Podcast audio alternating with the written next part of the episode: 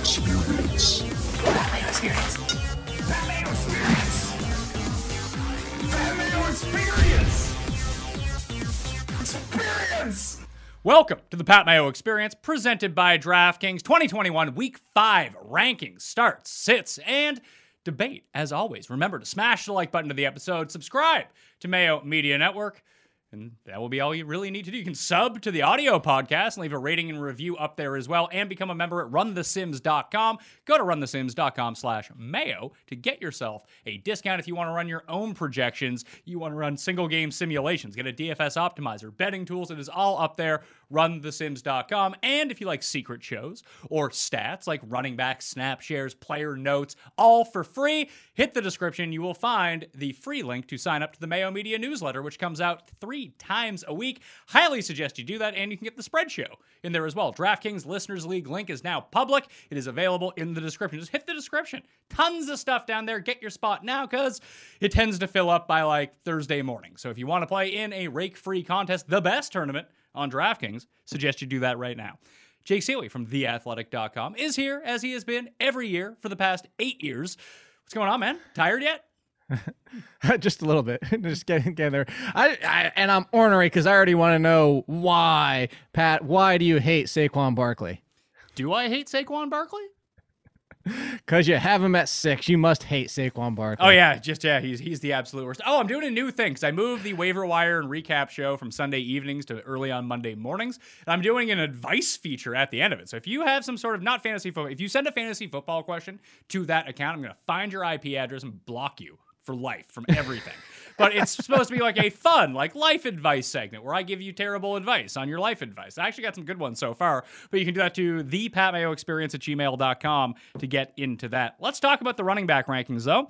All of the updated rankings will be on dknation.com. And once again, you can find all of the links to those in the description. They change throughout the week once we get more injury news because there's a lot of guys that are up in the air, mainly at receiver this week, not so much running back, but you know, we'll see how it kind of plays out. Number one in the running back rankings is this French guy, Derrick Henry.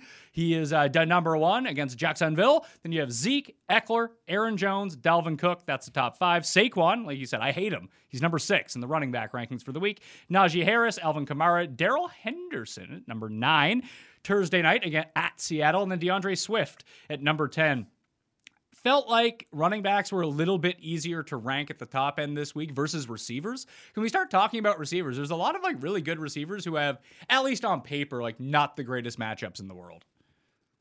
No, and yeah, we can talk about that when we get to there. The only one that I would probably push into your top 10 to bump out DeAndre Swift is Nick Chubb. He's at 12, and I understand that Kareem Hunt's been a thing, but Nick Chubb is still a thing of his own right. Like Nick Chubb is still putting up RB1 numbers, and then there's always the week like that's his floor with what Kareem Hunt's doing. And the ceiling is if he gets a little bit more work or he gets his touchdown.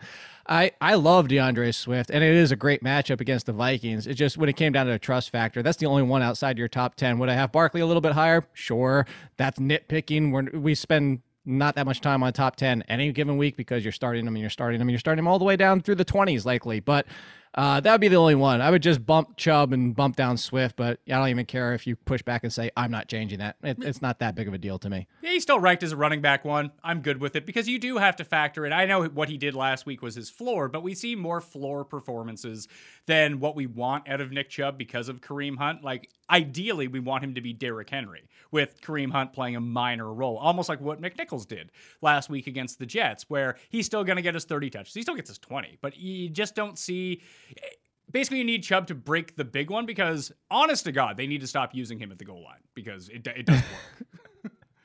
Who, Chubb or Hunt? Either the the the the Browns would be better committing a holding penalty from first and goal from the one yard line and just playing from the to 11. push him back out to the yeah 10. they seem to be more effective scoring from there that, like how many times have we seen this now with the browns where they can't score from the one yard line and then they get I, then there's a penalty they get four more shots and then it takes them to the very end to score if they score at all I was I'm legitimately laughing because I'm remembering Sunday sitting here with my buddies and watching that because that's on the side screen and watching that game and be like, they still have the ball. Like it's they've how long have they been inside like other games that already changed possessions and they're still inside the 5 on that one attempt. And that, remember, I just I, maybe it's just two very specific examples, but the exact same thing happened last year. I want to say it was Last against year. the Rams or the Bears. I can't remember exactly who the opponent was. But it was like, and I think they gave the ball to Nick Chubb like six times from the one yard line. He Yeah, because they it. had penalties. They got two first downs out of that. It was I, I want to say it was more than even six plays that they ran. I don't I know they gave I know he was 0 for 6, but yeah, it was penalties and they got two first downs off that series. Tough scene. I want to spend more time on tight ends today for the first time ever. So I don't. It's not like I want to just skip on the running backs. But you don't have any problems with Henderson at number nine. No, because this is one where I have been victory lapping Henderson because out of the entire running back crew from again another week when he's been healthy and questionable headed into that game. One of five running backs with over 80% of that back. That backfield is his. No matter like if he's healthy, it's his. The only concern with Henderson, the only, and it's a warranted concern, but it's the same with Chris Carson, who's splitting more. Is Chris Carson's always been he's great when he's healthy. Henderson's great. He just has to stay healthy. He deserves to be in the top 10. He's healthy right now, so let's go with it. I'm still in on DeAndre Swift. Eventually, they're going to figure out to just really unleash him, but he's still getting the touches. He's still involved in the receiving game.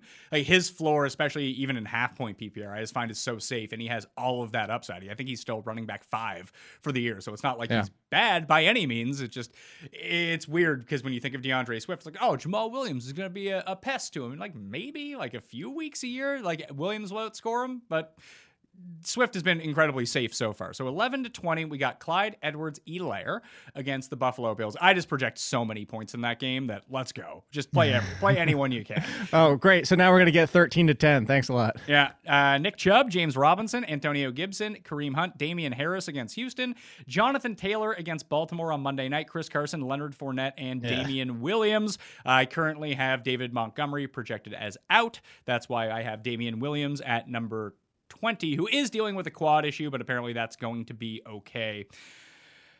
I told you something was up with Carson. I don't think he's healthy. Mm, it's more than that. And that's why, uh, as you went through him, by the way, David Montgomery's out four to five weeks minimum. Oh, is They- it? I- they- I- so- yeah. So, so there you go. You don't even have to worry about having to update that. The Chris Carson one is is interesting because from the Athletic, they just reported that Collins isn't coming for his job and not going to carve out a larger role. That's not my concern. I'm not even concerned about a larger role. I'm concerned about the the the role he already has. And I put this because I do a worry report in the waiver section every single week. And I do this worry report, and I broke down the fact that Chris Carson, since week 15 of 2019, hasn't carried the ball 20 times. Actually, since then, he hasn't even carried it 17 times. And actually, on top of that, Pat, through this year, even if you threw out week four, the first three weeks, 13, 12, and 13, he's not even getting to 17. So, Chris Carson, one of the most efficient running backs when healthy, one of the most efficient running backs on limited touches. That's why we weren't concerned because he scores touchdown. He still gets 80 yards on 13 carries. That being said, even if he is healthy, his role has been carved out a lot more from this complementary piece, which they thought was going to be Penny, but it is now Alex Collins, who people look at and just assume he can't catch the ball, but he is a better pass catcher than people think. Chris Carson's too high for me. I would no question in my mind starting Damien Williams in that backfield, even with the thigh. He said, like I said, they said he should be fine. I would start Chuba Hubbard over him. I would start. now it starts getting dicey. I some of them I would like. I wouldn't start Perine or Moss, but I would start Latavius Murray over him at this point. I know trying to trust this backfield after just one week, but at least Latavius Murray has the Gus Edwards upside. Like we don't need you in the passing game, but it doesn't matter because this offense just produces touchdowns for running backs. Is there that big of a difference between what Chris Carson is doing right now and what Jonathan Taylor is doing right now? I would concede that Jonathan, Ta- I have him ranked higher, obviously, but he's there. Marlon Mack is apparently going to be traded. Then it's like, no, no, no, you can have the ball. Oh, we're going to showcase you and get you ready for this trade, Marlon Mack. Here's the ball a bunch of times. Like if and Taylor was hyper efficient against the Dolphins, and that led to a good fantasy Yes. day. But if he's not going to be hyper efficient with these limited touches, like it's tough treading. I think watching that game, I think a little bit more is because the Colts were pretty much in control for a lot of it. Uh, I wouldn't expect that similar use for Mack. And Taylor did have some usage in the passing game as he continues. That was three receptions in that game.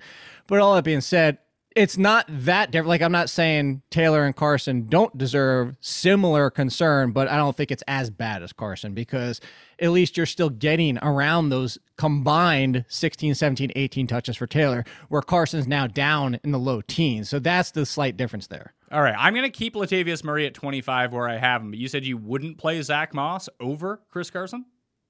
I go back and forth on that one. Uh, Zach Moss's touchdown depend. He, it's actually what's the difference between Zach Moss and Chris Carson right now? Because Zach Moss is getting 12 or 13 carries a week, and now all of a sudden it's consistent. So that might be your better question: is what's the difference between Carson and Moss? I guess it's that I well, the Seahawks offense is good. The Bills offense, at least so far, has been excellent. And they just score more points. And right, and it always starts with Josh Allen, which is what you said for the longest time. It is, but at least it does seem like Zach Moss has carved out this role for himself, at least inside the 10. Hey, we should go back to your preseason one where you told me I was an idiot for Christopher Zach Moss.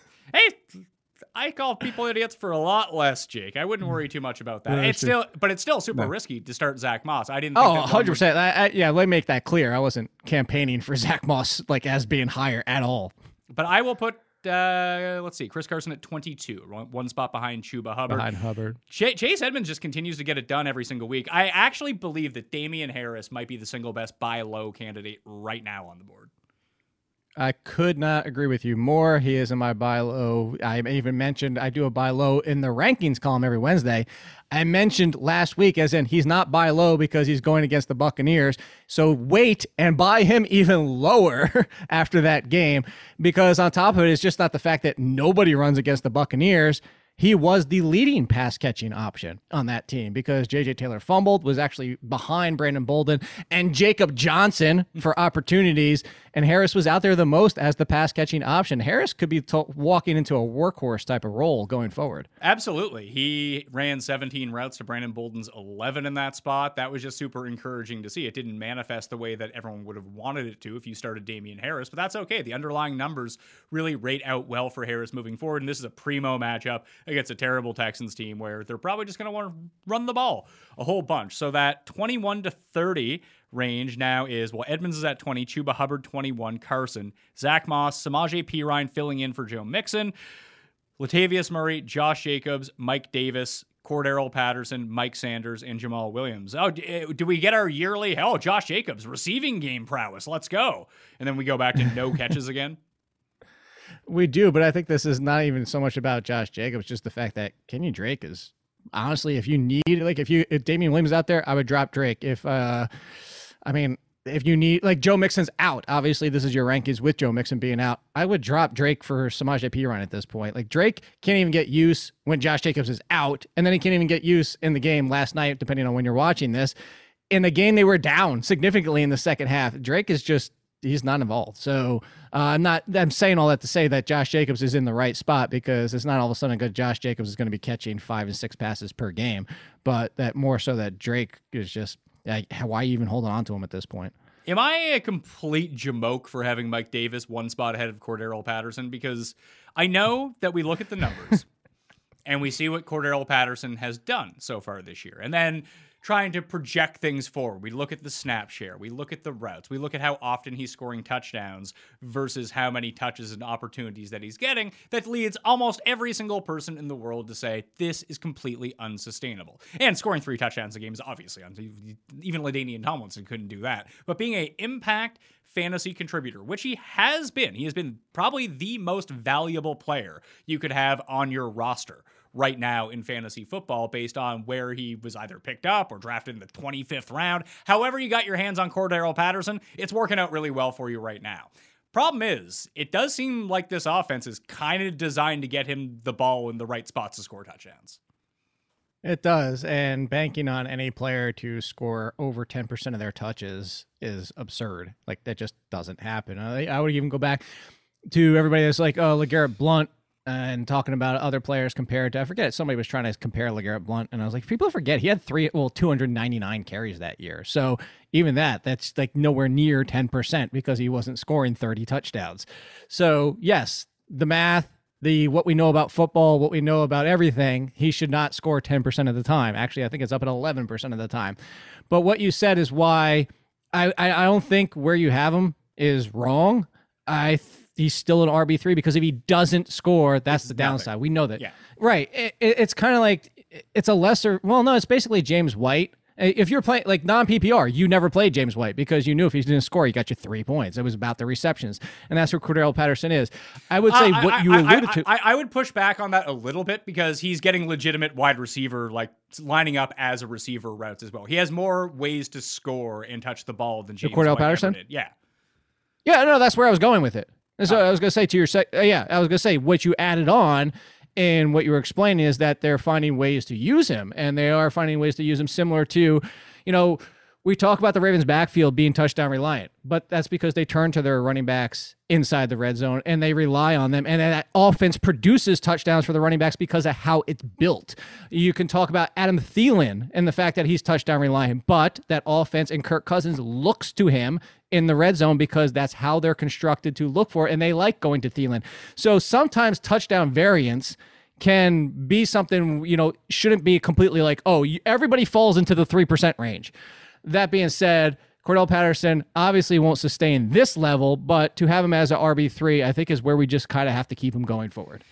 Unless he really ends up proving himself. I've always played under this impression. I think this is one of the few last vestiges of season long fantasy football strategy that no one exploits because everyone wants fantasy football to be like fantasy baseball, where, oh man, look at his batting average of balls in play. It's 100 points higher than it's going to be. There is absolutely no way for that person to sustain that batting average. It's just never going to happen. Or if you look at FIP and XFIP for a pitcher, it's like, well, his FIP is 650 and his ERA is 120 something's going to go wrong here for this guy. Let's sell him right now. People can look at that, and people have looked at that with Cordarrelle Patterson and rightfully said this is a completely unsustainable pace. However, in football, the sample is so limited and there's so many different Right. variables versus so many versus so many of the other fantasy sports that everyone has properly identified Cordarrelle Patterson as a sell high, which means that if you try to sell Cordarrelle Patterson, you're not going to get whatever you think you're going to get for him. You're going to get a whole bunch of mm. you're going to get a whole bunch of low ball off. And, and maybe it, listen, this is not going to be every single case, but if you play with Right, smart right. people, no one is going to pay you for Cordarrelle Patterson. Would it be worth it to buy high? On Cordarrelle Patterson, knowing that you wouldn't have to pay actually with the sticker prices, you can pay a whole lot less than that and just try to ride this out. And hopefully, this is a thing all year because we've seen this happen in football a whole bunch of times. It's not like Chris Shelton hit 17 home runs in April and then he's in the minor leagues by June. Nobody knows who the hell you're talking about, by the way, for watching the football show. Uh, but good call out there. So what's buy high? Are we, you want to talk running back versus running back? Would you say like Chuba Hubbard with the fact that Christian McCaffrey's coming back is like Chuba Hubbard for Patterson? Is that buying high? Like what? I'm trying to get a range to think of like, I because I agree with you. The buying high isn't a bad option to go with because you probably get flex value running back the rest of the season, even with the low weeks. But I, I'm trying to. That's that's that's the thing is I'm trying to get in my mind of like what's a buy high for this situation. Well, what do you think are like the most common Cordarrelle Patterson trades right now?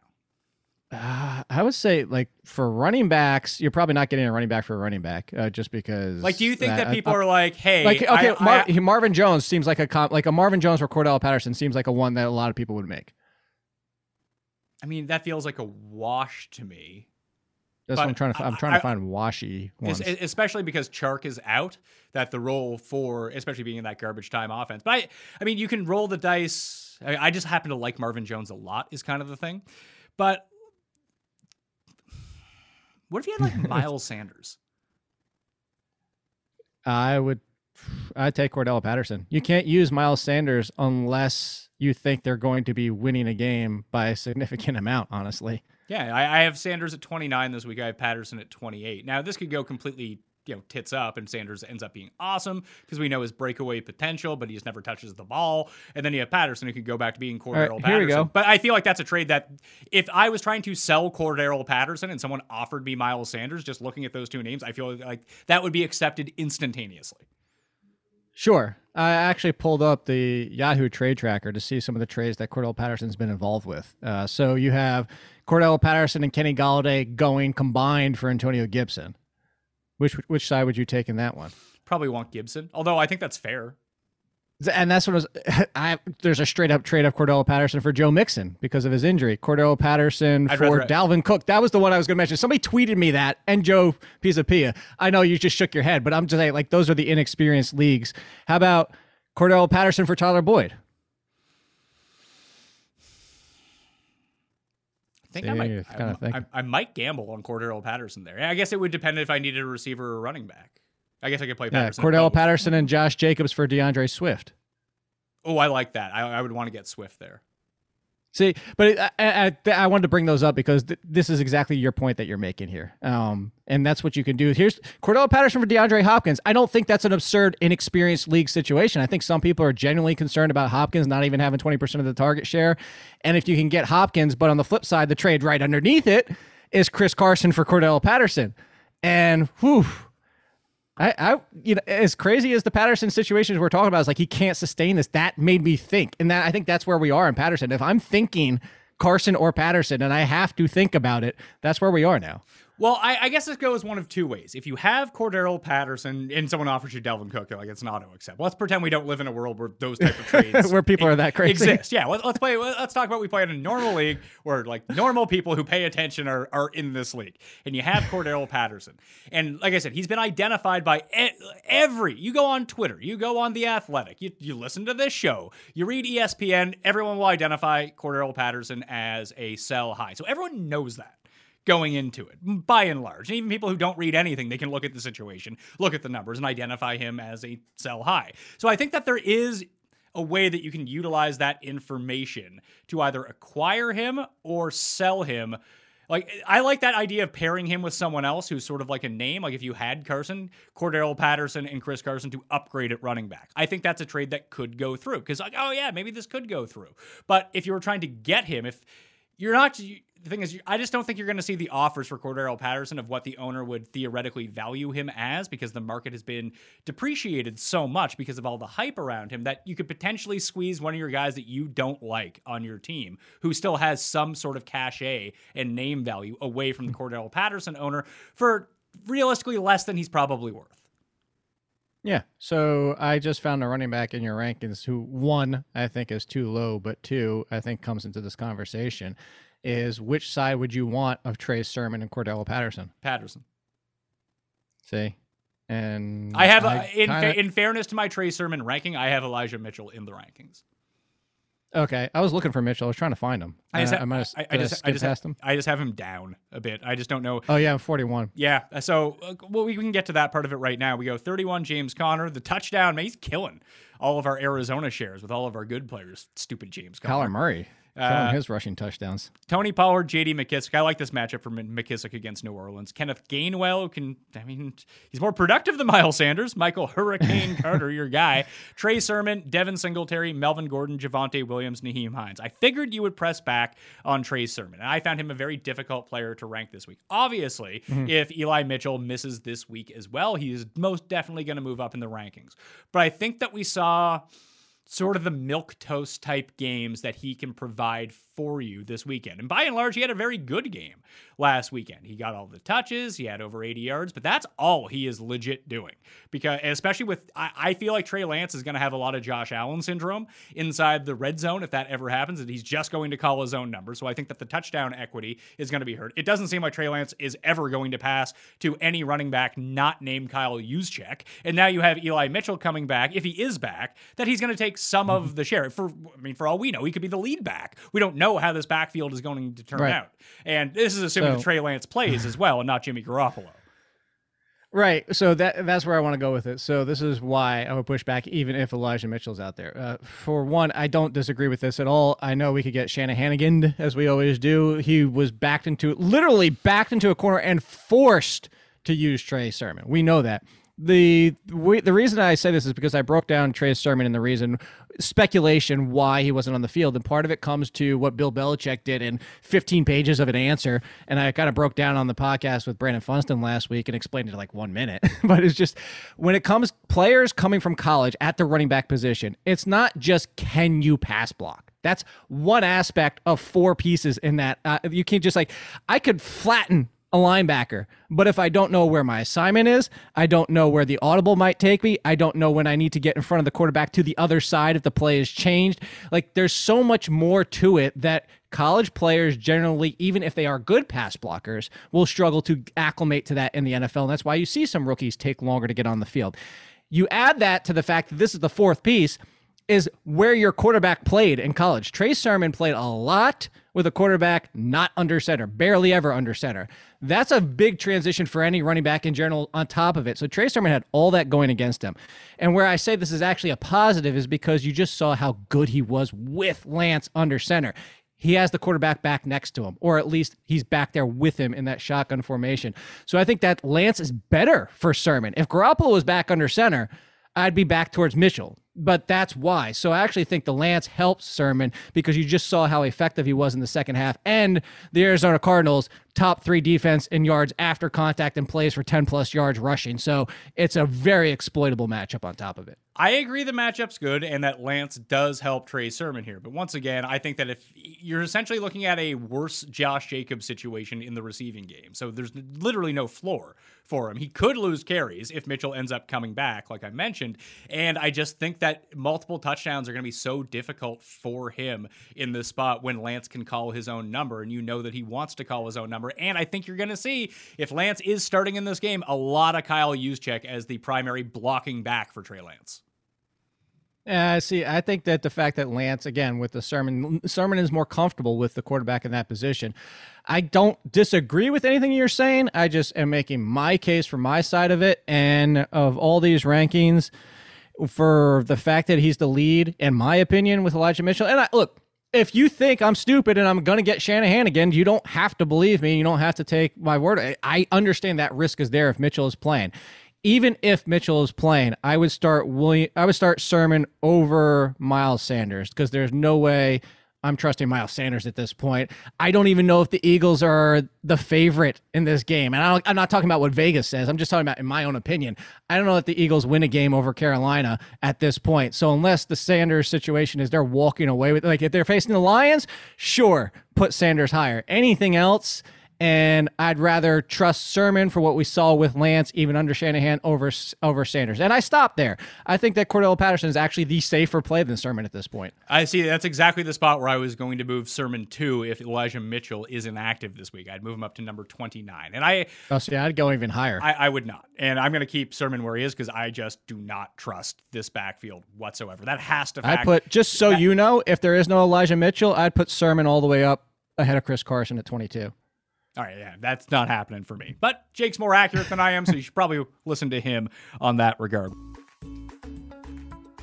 When it comes to hydration, there's one product that professional athletes just can't get enough of Elevate Hydration from Beam. I'm talking about racing legend Danica Patrick, PGA Tour winner Billy Horschel. They swear by elevated hydration because when you're not hydrated, well, we know the feelings from headaches to fatigue. You simply don't feel your best. Elevate gives your body the electrolytes it's craving thanks to a supercharged stack of electrolytes like coconut water and pink Himalayan. Himalayan.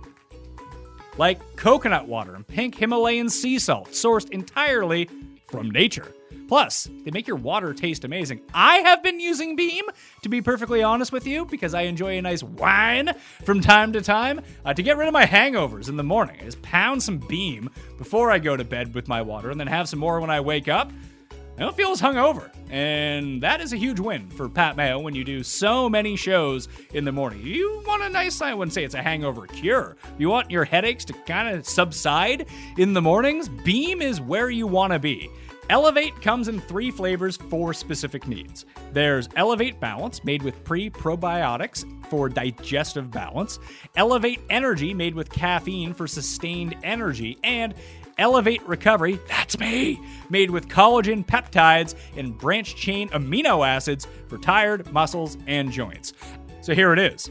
Our listeners, the listeners of the show right now, can get a free Elevate sample pack by going to beamorganics.com slash mayo. That's B-E-A-M organics.com slash mayo to get your free sample pack. Stay hydrated, y'all. And it comes with the Pat Mayo personal endorsement of better energy in the morning after wine. As most listeners of the Pat Mayo experience can attest, that I'm kind of a pretentious jerk. But that applies to my real life too, just very quietly, not as boisterous as I am on this show, because I'd rather be caught dead than wearing my favorite pair of sweatpants outside the house. And why is it that clothes that are the most comfortable are the most unattractive? Fortunately, I got a solution for that. That's why you got to check out Public Rec. They make elevated athleisure wear in multi-dimensional sizes because they believe that comfort starts with a better fit. And I can attest to this. I received my public rec pants in the mail the other day, just started wearing them outside, and no one can tell the difference, and they are completely comfortable. They look like real pants, not jogging pants. They're absolutely excellent. Highly recommend that you go to Public Rec and check this out. Their best selling all day, everyday pant is now available in over 40 different sizing combinations that can fit men anywhere from 5'8, that's me, to nearly 7 feet tall. That's not me, but that could be you. A better fit is the secret to making these comfortable pants look good. Now, your favorite lounge pants can also be your go tos for work, happy hour, the gym, wherever it is. After a year at home, they're the pants that you need. Public Rec spent years engineering the perfect blend of softness, stretch, and durability. It's all the performance benefits you love with the added style for more formal occasions. They also have zipper pockets, so no more having your phone or wallet fall out of your pants when you sit down. Problem for me, by the way. Zipper pants, let's go. They come in nine different colors, one for each day of the week, and then some, because as you may know, checking out the Gregorian calendar, there are only seven days in the week. And that way you don't have to double up on pants either. Nine different colors, match any combination you want with your shoes, with your hat, whatever it may be. Public Rec rarely discounts, but right now they have an exclusive offer just for Pat Mayo Experience listeners. Go to publicrec.com and use promo code MAYO, M A Y O, to receive 10% off. That's publicrec, R E C, dot com and use our promo code MAYO for 10% off. Wide receiver rankings for the week uh, Davante Adams, he's like perma number one. Uh, Cooper Kupp, Tyreek Hill, Stefon Diggs, DJ Moore, Justin Jefferson. And this is where I think it starts. Like, there's guys that you're most definitely going to play. Fuzzy. I think it gets fuzzy at number seven. Like you're not sitting Hopkins or McLaurin or Deebo or Keenan Allen, the next guys, or even I mean Ridley has a nice matchup. He just hasn't been any good. Mike Williams, DK Metcalf, CeeDee Lamb, Adam Thielen, good matchup, but if he doesn't score a touchdown, he's kind of useless. Tyler Lockett, is he banged up? It's still a bad matchup, although I think that his matchup is technically better than DK Metcalf's matchup, with based on how the Rams actually set up, but who knows if they're actually going to utilize him that way or if he's 100%. I don't know. Amari Cooper, you know, not a great matchup. Godwin has a good matchup in the slot against Miami. I also like Cameron Brate this week, but I don't have the guts to rank him higher. But every single week we see where Miami gets beat up between the hashes. Every week. Every week. I, I, was laughing at the fact that you were keeping the cadence going with every single one of them. That's what I was laughing at. Uh, you're, you're not wrong. Uh, I, I don't really have a problem with anybody in this range. I mean, if I want to nitpick and see what my projections and ranks end up be, it's not going to be anything great. Like it might be Chris Godwin's at 14 and Lockett's at 18. Like going straight through your list, there's nobody that that is that big of an outlier. I think the biggest one here – and I'm kind of going to kind of give a question to you, even though it's your show, is the Brandon Aiyuk Deebo Samuel situation because you do have Deebo as a top 10, and I'm not arguing against that. It's more the fact that like it looked like Brandon Aiyuk was getting back to being healthy and was getting back to being involved, and then Trent Sherfield was on his heels for opportunities, and Aiyuk was essentially left out in that entire game. Like, is it just Deebo and nobody else because that's how you rank them? Yes that's exactly how I, I mean, that's how the fantasy production has gone so far this season. When I came into the year and we ranked them and I referred to Deebo Samuel as a mini TO, I believe that. That's why I kept drafting Deebo Samuel. I just think he's awesome. I think that he was hurt with a hamstring injury last Don't year. Disagree. And, and he is perfect for Trey Lance and the routes that like he's going to run these short routes and he can do so much after the catch. I think Aiyuk's going to be fine, but there's clearly a problem right now, and they're using Mohamed Sanu essentially more than they're using him in the passing game. That's a problem. Uh, yeah, snoo snoo. So if I can essentially lock in Deebo for you know, 10 to 12 targets, which he's getting every single game. He's sort of like the good Michael Pittman. Then I- am playing him every single week. He's an elite player. Oh, there's no question about the eliteness. Uh, the biggest thing is the fact that Aiyuk looked so good last year playing on the outside. And like you said, it might be something else underlying. He's still maybe not 100%. Or Shanahan's doing what he does to running backs and he's doing it at wide receiver too. Uh, but the good news is that Samuel is where you have him. Is He's just been consistent. Uh, Calvin Ridley, by the way. Oh, I did want to bring this up, and I was saving it for the wide receivers. And you talked about the baseball and bringing that all in. And I wanted to point out the fact, like, so I started including a piece in the waiver column. It's unrealized air yards. It's air yards minus receiving yards, like all these receiving yards that you're leaving on the field because Odell Beckham, as we just saw last week, if Baker Mayfield just knows how to throw the effing ball, Odell Beckham has a giant day, and nobody cares about Odell Beckham. I wanted to bring that up because Calvin Ridley is actually top five. Now, That being said, What- as you pointed out, baseball is much more predictable. Unrealized air yards are a good nugget. They're not 100% predictable because Henry Ruggs last year was top 10. Derek Carr just could not get on the same page. So that's where I wanted to actually ask you another question, Pat. Does the top five air yards left on the field for Calvin Ridley point to what you think could be better days, or do you just think that Matt Ryan and this offense is broken?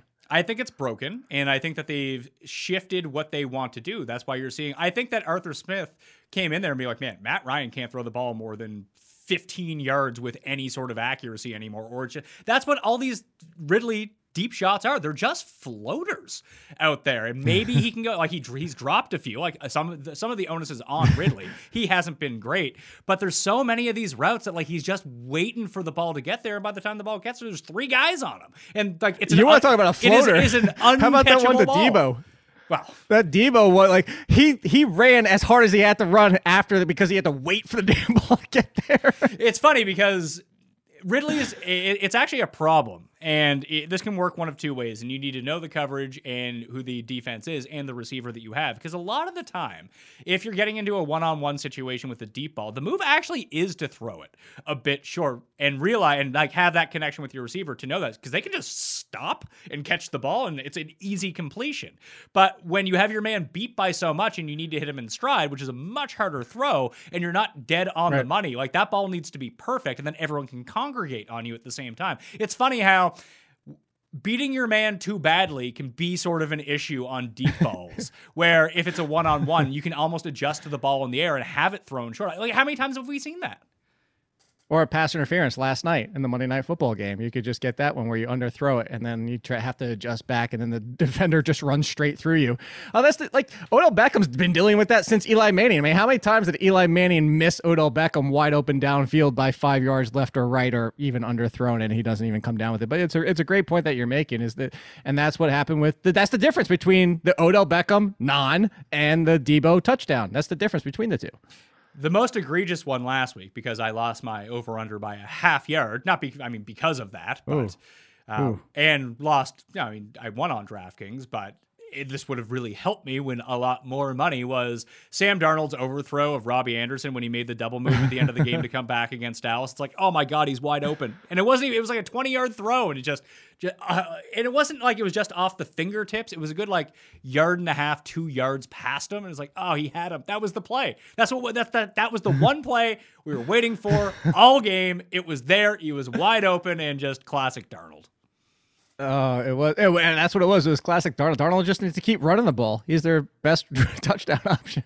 That's true. Oh, I want to remind everyone uh, if you don't have sports betting um, in your state, now you should just go to DraftKings Sportsbook and go play up there if you do have it. If not, prizepicks.com has you know, over unders, fantasy props, all the yardage available in a ton more states. Use code MMN at deposit if you want to get in, uh, and you'll get a deposit match of up to $100. Also, if you make your entry for a Thursday, uh, Thursday guys and Sunday guys, no Monday Night Football guys, if you make an entry for $7.11, that technically qualifies you for the Mayo Media Network pool. And as because you're a part of that pool, you're eligible for this bonus. So if you get all five right, you get 10 times your money. So you win $71. But because you did a $7.11 entry, if you get five of five, you get your $71 and a bonus 50. 17 times your money on a $7.11 entry. So this isn't going to take a lot of money throughout the course of the year. If you have 100 bucks to lose, you deposit your 100 bucks, you get the extra 100 from the bonus. You're going to be good for the entire year. It's a great way to play low stakes and actually build a bankroll, like a pretty good bankroll moving forward. So I highly recommend everyone do that. prizepicks.com code MMN when you deposit. You can check the link down in the description right now and just click through right there. Brandin Cooks, I have at 19, one pass. Chris Godwin, I feel like this is the next tier of guys down. So it's Cooks, Ja'Marr Chase. I have Tee Higgins back, I think. Yeah, I do. Do I? T. He Yeah, Higgins. 32, Yeah, yeah I have him at 32. 32. So I have I have Ja'Marr Chase still because of the big playability uh, at number 20. Diontae Johnson at number 21. Mike Evans, Hollywood Brown, the aforementioned Michael Pittman, Antonio Brown, Odell Beckham, Tyler Boyd, DeVonta Smith, Marvin Jones, Harry, Corey Davis, Kenny Golladay at number 31, T. He Higgins at 32, Courtland Sutton, Emmanuel Sanders, Robert Woods, Bobby Woods, Bobby Trees finally got there last week. Cole Beasley, Jamison Crowder, Henry Ruggs, Robbie Anderson, and Jakobi Meyers as the top 40. Um, I have Teddy Yes. Bridgewater as if he's starting right now. All the Denver guys take a hit if locks in.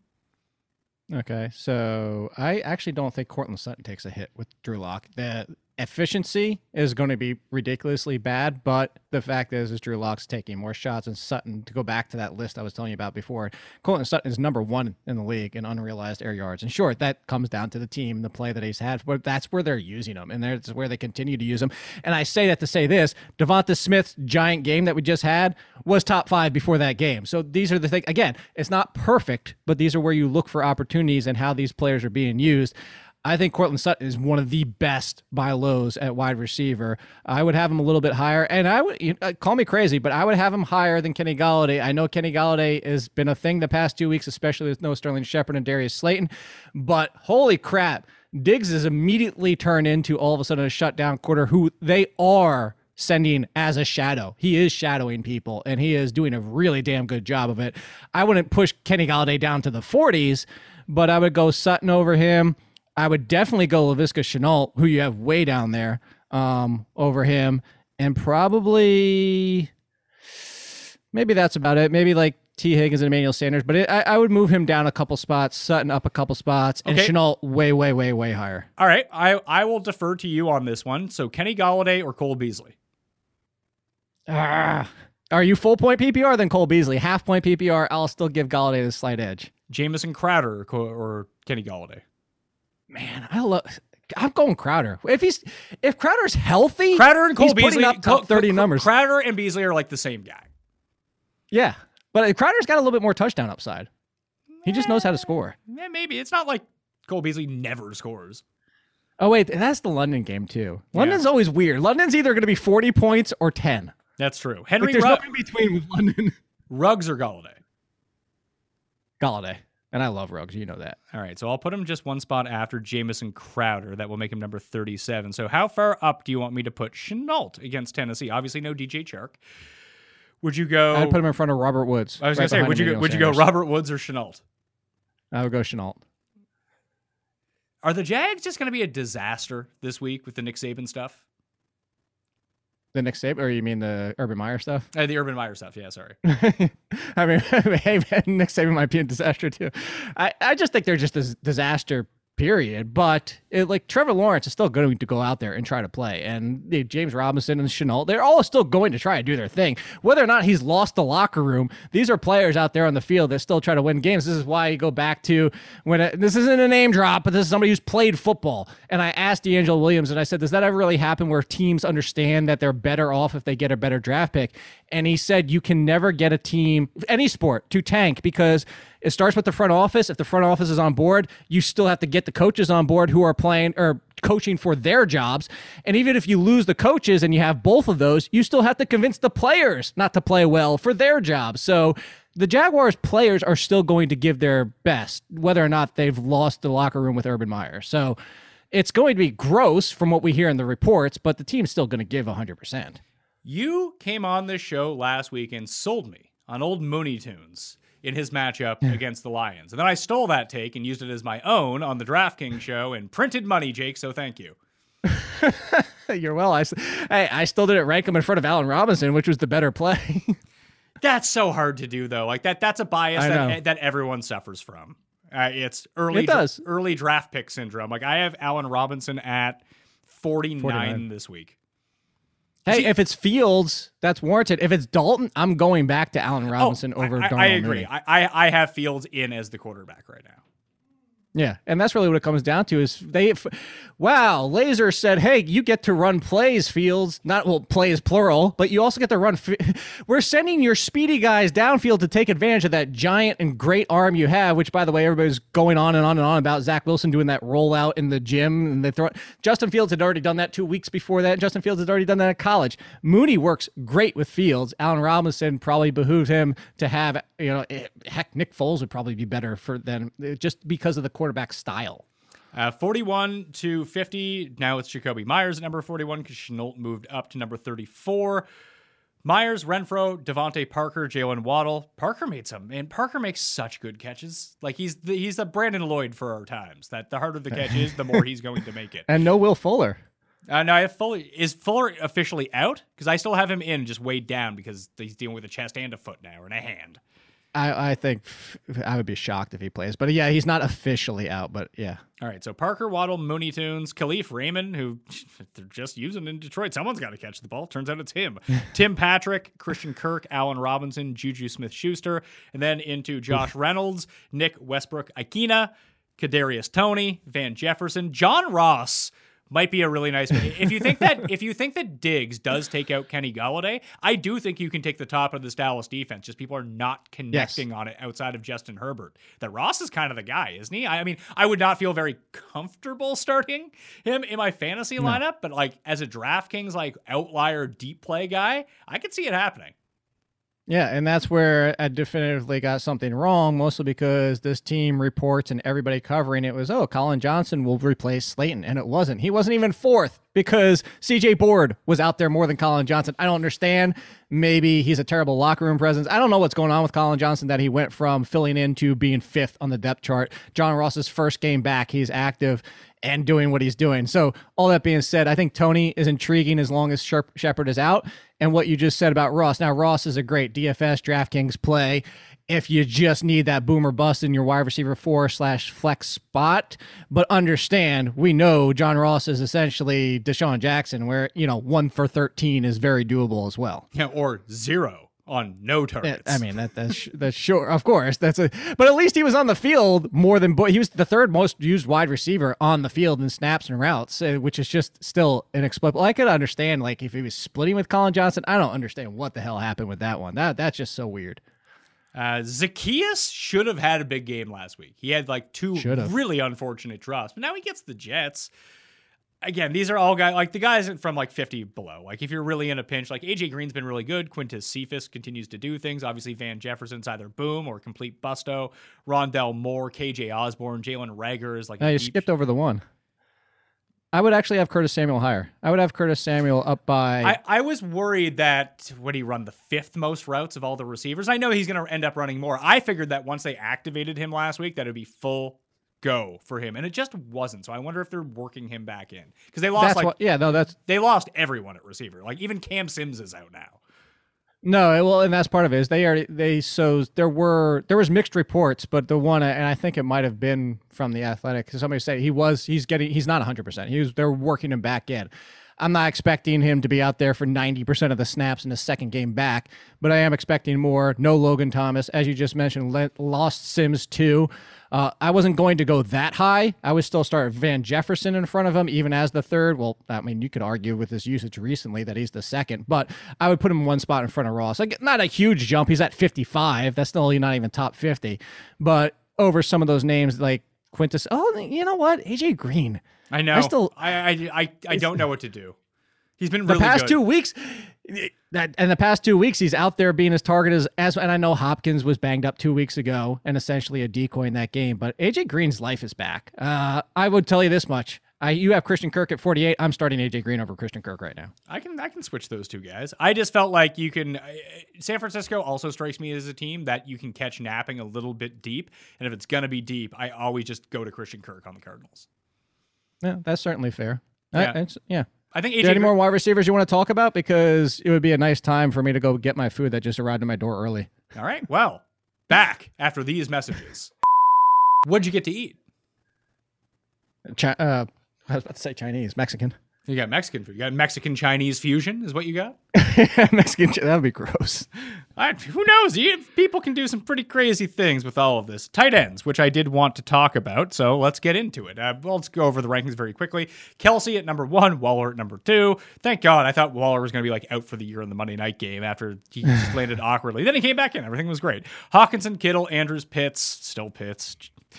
Higbee, and then there's this range. Basically, after Kittle, so you have your big four, then you have Mark Andrews, who I do think stability wise, if we're playing all 17 weeks with the tight end, you're going to be playing Mark Andrews. Probably the same for Pitts because he just has unrealized fantasy points on the board. I just it, you watch him, you're like, he should be scoring 20 points a week, and he's not because it's the stupid Falcons and the stupid Matt Ryan, and he can only throw to Cordarrelle Patterson.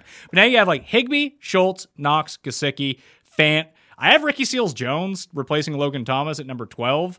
Uh, he's the mid on DraftKings this week, too. He's going to be running some routes against the Saints. Well, they have very good linebackers, so that's a bit tough. Tyler Conklin, Firkser with all the injuries because I didn't rank A.J. Brown or Julio Jones, Maxx Williams, Dallas Goedert, Hunter Henry. I think you go from 7 to 17 there. There's the group of these guys. Who's for real out of these guys? Like, is Dawson Knox and Dalton Schultz for real? Because no one covers Dalton Schultz. He cannot be this open every play. It's impossible.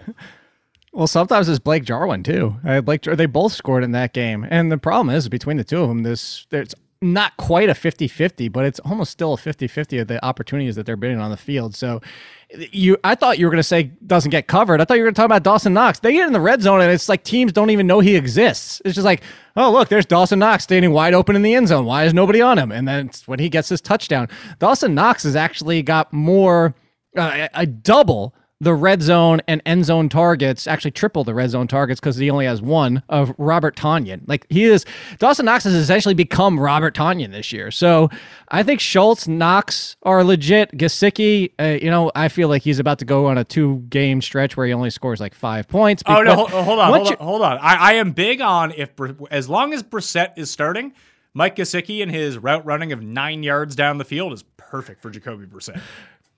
And well, so I was gonna say if Tua is coming back, yeah, that's, that's Brissett's definitely helping Gesicki, and also potentially you know Will Fuller. Not that that's a huge because the big thing is still that Jaylen Waddle spends a lot of time in the slot where Gesicki does some work.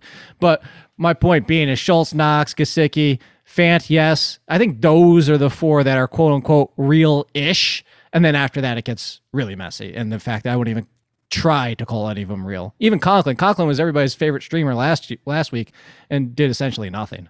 Are you good with Ricky Seals Jones being a streamer this week? Mm, not that high, but as a streamer, yeah, I wouldn't have him that high. I would have him. I would start Hunter Henry. Hunter Henry is taken over as be, be, figuring out that situation. He's been the one that's been used more, which a lot of people thought, including myself, that Jonnu Smith would be running more routes, but Jonnu can't stay healthy. Speaking of which, and now that he's back, kind of already got usurped by Henry. But uh, Ricky Seals Jones inside the top twenty, don't have a problem with. Yeah, I think I'm just gonna. I, I, like if I'm streaming a tight end this week, that's the tight end that I'm streaming. If I'm gonna pay down on DraftKings, he's the Will Dissly of this week, and Will Dissly sucked last week, so just keep that in mind. Uh, so yeah, that's the conversation. I don't know how many times I tell people stop trying to chase the Seahawks tight ends. God, well, it was he was the only Seahawks tight end who was essentially out there. I know, but we do this every single year. Yes, the Seahawks combined tight ends at the end of the year probably have eight or nine good games, but it's not always the same guy, and it's not always predicted. He's especially like taking Jared Cook and splitting him into two people.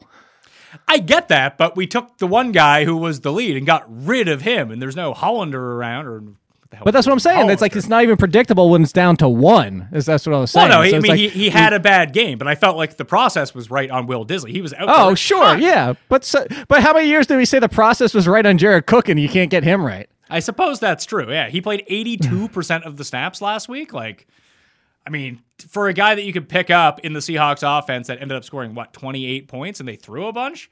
I, I would run that back again. I, maybe you'd end up with a better outcome. Sure. Yeah. The, the, process. Yeah. Again, I'm not questioning the process. I'm just questioning chasing those teams. It's the same reason we didn't want to chase. You and I didn't want to chase Jared Cook as a tight end one for trying to figure out what games he was going to be good for. The process can be right, but the situation can still be infuriating. I get that the situation is normally infuriating. It's just the situation as it unfolded last week very clearly pointed to one guy. He just didn't do anything. Sure. Uh, you know who did do well? It's been a while since it happened because it was Thursday night, but your secret of the Uzomah out there. He did. If Tee Higgins misses this week as well, then I will bump up uh, CJ secret of the Uzomah much, much higher. But if Tee Higgins is back, like that's why over Max with two X's. Oh yeah, if if if he's out, I'd probably move him above Ricky Seals Jones and make him number twelve. Okay. I'm, I'm trying to find touchdowns here. I know. I am wearing my Teenage Mutant Ninja Squirtles shirt for the secret of the Uzomah. So there you go. Just combining all of your favorite things in the world, huh? Pokemon. I didn't even really like Pokemon. I just like the fact that it was a crossover T-shirt. Quarterbacks for the week got Josh Allen at number one. Feels right.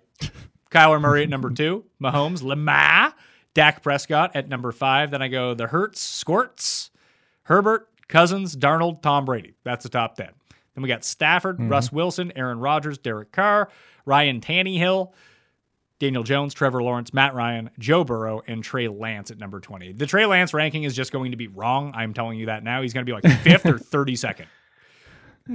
that is that's certainly true. This uh, I would have Trey Lance higher, not by much. Like uh, I would play him at this point for the upside. I'm playing him over Tannehill. I don't but I would have Tannehill behind Daniel Jones, so that's the only difference there. So, so, I would go Daniel Jones 15, then then Trey Lance, yeah, maybe even over for the upside of Trey Lance over Derek Carr, but Derek Carr just keeps throwing a ton.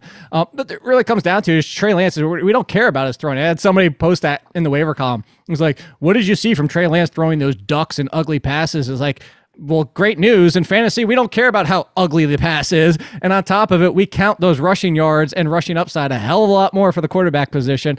And that's where I'm going for the upside. I'm not going to put him in the QB1 conversation, but he'd probably be in that mix right alongside Daniel Jones for me. Yeah, I, am going to be a bit more pensive after you sold me on Justin Fields that time, and it really didn't work out. Ooh. Whoa, hold on, hold on, hold on. We got a big issue. You are way, way too low and way, way, way, way, way disrespecting. Put me on full screen. You are give the man, give the name respect. Tyler Heinicke down at 24. Hate you, Pat. That is so wrong. That is so wrong.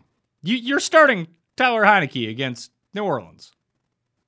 New Orleans, the Daniel Jones against New Orleans. The fact is, is Heinicke is Daniel Jones. He's that running. He's going to make some stupid mistakes because he's too aggressive, admittedly so. But Tyler Heinicke is going to continue to throw and be aggressive, and he's going to continue to run and be aggressive. And there's no way on earth I'm playing Zach Wilson over him.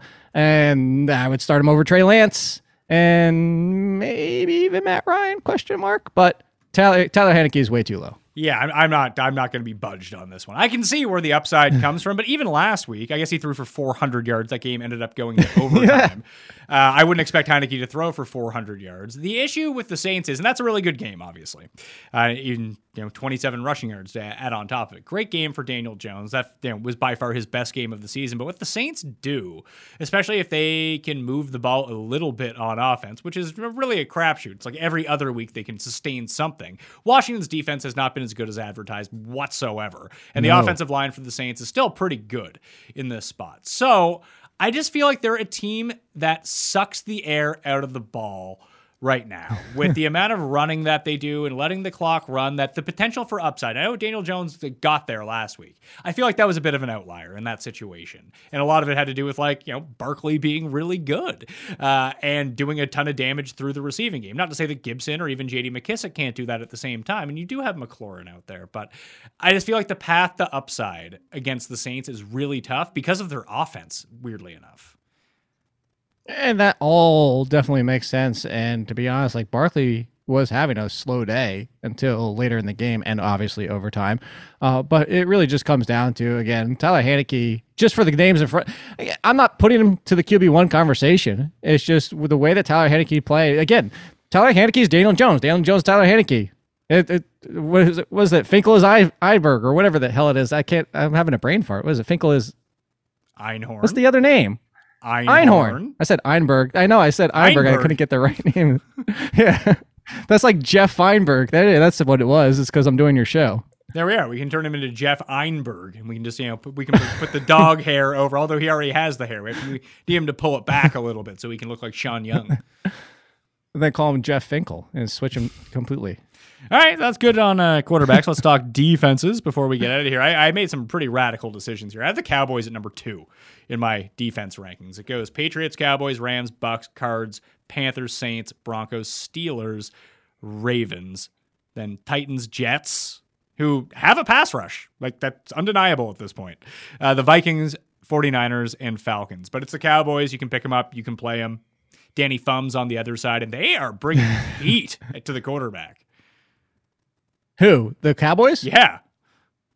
Oh, I thought I didn't know if you meant that or anybody facing the Giants, but yeah, that's I mentioned that about the Carolina game and that the that the Panthers might have a little bit of trouble because of how much pass rush the Cowboys are getting.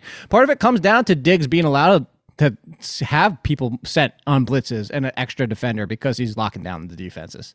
No, secondary wise. I, I and uh, Micah Parsons has really been a revelation. I, no one thought that he would be this good and this effective in this role so quickly. No one even thought he would play this role ever, and now he's doing it, and it's working out fantastically for them. Even Gregory got going last week too. So hey, I got him in my IDP league, so haha. awesome. In your face. I mean, I, I would just prefer not to play IDP and feel better about myself. I would but too, but it's Jamey Eisenberg. How do you say no to Jamey Eisenberg? It's easy. You say no, Jake. Say this, this is a garbage format. I'm not playing it. Sorry. I had all three of my defense, like my secondary players were hurt last week, and I didn't even. That's you know, as far as we go, and you're talking about 12 teams with three defensive backs. Per, like I didn't even know some of the names I was looking at. Awesome. Yeah. I, I just, unless you're really good on defense, I probably don't know who you are. I just it's not where I spend my time researching. And that's certainly fair. You have to be really good or really bad to be known by the fantasy community. You can't be like solid glue guy who does all the right things and makes a very form tackle. That guy's not coming up ever. No, but like Arnette last night, who by the way, do the Raiders have anybody left alive in their secondary at this point? Huh, those drop Denzel just- Perryman back from linebacker to safety, and then he can just make more I was tackles. say, just start Allen Robinson and Darnell Mooney this week. Yeah, it it could potentially be the case. Well, I mean, Mike Williams, what was he three feet taller than the guy covering? They're like, nah, we're not going to pass to you, except for that one shot where That's- he had all, I don't- all I- the pay dirt in the world, and then it just didn't didn't happen. That was so frustrating that Mike Williams game. Don't get don't get me started on that. Well, there there was the three of them. There was Mike Williams, Robbie Anderson, and Odell. Those three guys make the catch, and all of a sudden they just have huge weeks, and just does, doesn't But happen. Mike Williams is the most egregious. He's a wide receiver one too, and in that game with nobody to cover him. Oh God, need didn't to need, move on. didn't need him. Just looking at quarterback hits here. Let's see, pass attempts. I'm looking at the. There's a free feature on RunTheSims.com, the Advanced Stats Hub. If anyone ever wants to go check it out, it's pass attempts. What do I want? I want quarterback hits uh, versus pass attempts. Who has the most quarterback hits in the league? Who do you think are the top five in quarterback being hit right now? At, no, the quarterback himself being hit, or the Yeah. defense is forcing the hits. No, the quarterback being Oh. hit. Joe Burrow. No. Okay, Trevor Lawrence, Daniel Jones, No. on either one of them. no. Carson Wentz, Zach Wilson. Zach Wilson, Big Ben, who's banged up again, Okay, yeah. Mac Yeah. Mac Jones, and Matt Ryan. Matt Ryan was going to be one of my next guesses because of their offensive line. I would have never, gu- I would have never guessed Mac Jones. Yeah, Burrow is like middle of the pack. He has you know fewer quarterback hits than Teddy Bridgewater does. Where's Daniel Jones? Middle of the Fourteen. Yeah, fourteen. Same as Aaron Yeah, 'cause he takes like, off running. right, right around Mahomes and Kirk Cousins. I mean, some of that speaks to offensive line play. Some of this speaks to quarterbacks who Right. don't ever get. I mean, that's sort of the problem with Matt Ryan, Roethlisberger, and Wentz. Where does hold. where does Tua stand? Not even playing for the full season. He's still got to be middle of the pack. No, he didn't get hit much. Yeah, he had actually no seven. Sorry, seven in a, I was say, in a yeah. game in, in a and game that's in two not even playing the full. Yeah, But a lot of these guys are Uh. just guys who hold on to the ball a ton. Like it's not like I mean the Steelers' offensive line obviously isn't good, but Ben still shouldn't be getting hit this often. He just never. Carson ben Wentz still be taking snaps. well, he is, and now he's dealing with another injury beyond the hip injury. Like eventually he's just going to break down on the field and won't be able to. Do you think they'd let him quarterback in a wheelchair? they might if they're not turning to Mason Rudolph and Dwayne Haskins at this point. They they might. Interesting stuff. All right, Jake, your rankings come out um, Tuesday at midnight, or Wednesday at 12 a.m. Eastern time, whatever. How do you properly say that? I well, that's why I schedule it for twelve oh one a.m. So, So- I don't have to worry so, about that. so, so Wednesday at 12:01 a.m. Eastern time. yes, yeah, yeah. All right. Thanks for being on. Thanks for having me for fun. eight years. Yeah. Yeah, no, no. I mean, thank you for lending the viewers and myself your time for the past eight years. I was very sick last week when I uh, recorded the show. Poor Paul. I can hear him burping out there. I he has now got what I had last week, so I, I feel very bad. badly Burping. So burping It's disease. like it, it's. I mean, my kids brought it back from school. It was some sort of like gastro thing that just it it makes you like fart and burp, and then you'll wake up in the middle of the night and throw up a lot, and then you'll start to get better. So once you throw up, you're sort of passing. My father-in-law just got it. My wife had got it. Both the kids got it. Oh, I got Oh, God. it. Paul had it. It's just going around. I feel bad for doing the poop emoji. Yeah, it's not great news. But what, once you're able to like really get a good boom poop out of you, you'll be good to go. Then then you start feeling better. Then I got all my energy back. I feel reinvigorated. Are you going to leave one of those life advice questions for me at the Pat Mayo Experience at gmail.com? no, but everybody else should. I, I actually got I I, time. I, I, I said it on Monday, and I got a few like really good ones so far. I got to pick and choose now which ones I want to answer. Is Barkley trying to get into the frame, or are you trying to eat your She- fusion she, food? She smells. She smells the fusion food. Hi, Barkley. it's not fusion. Jake Ciely at There All In. Kid. Check him out at theathletic.com. Thank you for being on. Also, if you want some free tickets into the Millionaire Maker on DraftKings this week, I'm doing a giveaway at noon Eastern time on Wednesday on my Twitter account at the PME. Uh, it's a super easy draw. It will take literally less than five seconds to do. If you're following me, you'll see it pop up, and boom, the instructions will be up there. So I recommend that you do that if you want to try to win a free entry into the Millionaire Maker. Sub to the newsletter as well because there's always giveaways in there. Smash like, sub to the channel. Thank you for watching. Ranks in the description and up on DKNation.com. I'm Pat Mayo. I'll see you next time. Experience!